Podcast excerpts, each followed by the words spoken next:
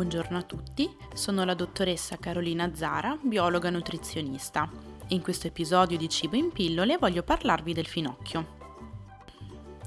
Questa è una pianta erbacea che può arrivare fino ai 2 metri di altezza, caratterizzata da un fusto eretto, cilindrico e ramificato e da una base che prende il nome di grumolo, che è costituita da guaine fogliari di colore biancastro e carnose, che si presentano strettamente appressate le une alle altre, attorno ad un fusto conico. È proprio questa la parte che consumiamo normalmente e che troviamo in commercio. Esistono diverse varietà di finocchio, come ad esempio quella selvatica e la varietà coltivata proprio per la raccolta del grumolo.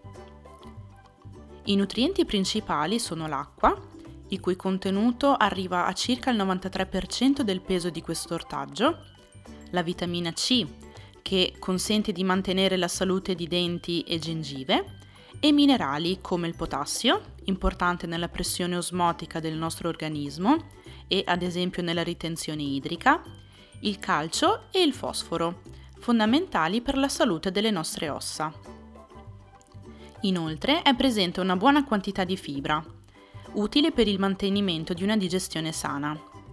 Infine, il finocchio è ricco di sostanze aromatiche, come ad esempio l'anetolo, che ne danno il tipico sapore aromatico. Dal punto di vista bionutrizionale ha numerose funzioni.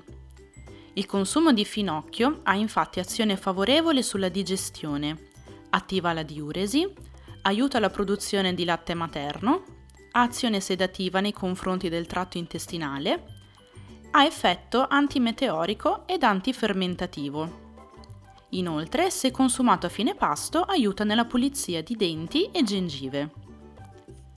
Una curiosità riguardo il finocchio riguarda l'espressione lasciarsi infinocchiare, nel senso di essere truffati, imbrogliati.